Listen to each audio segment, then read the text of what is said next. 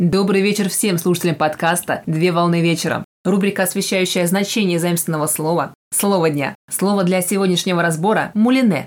Слово «мулине» с французского языка «мулине» – «катушка». Мулине – это пряжа, полученная заводским способом или ручной выделкой. Мулине представляет собой сорт тонких ниток для вышивания, которые производятся специально для вышивания или других видов рукоделия. Самым распространенным материалом для ручной вышивки считаются разноцветные нити мулине.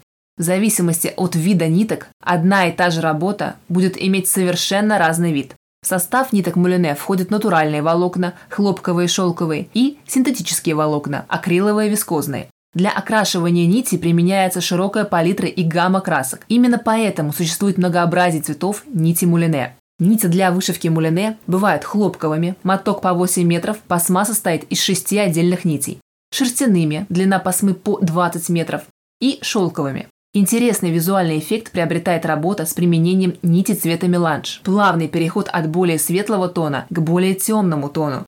Для того, чтобы было удобно создавать самостоятельные сюжеты и картины, мастера работают по готовым схемам, методам подбора нитей. Для этого потребуется таблица цветов мулине, которые можно создать самостоятельно, путем прикрепления к картонной основе нитей, дополнительно указав номер цвета и компанию производителя этой нити. На сегодня все. Доброго завершения дня. Совмещай приятное с полезным. Данный материал подготовлен на основании информации из открытых источников сети интернет с использованием интернет-словаря иностранных слов.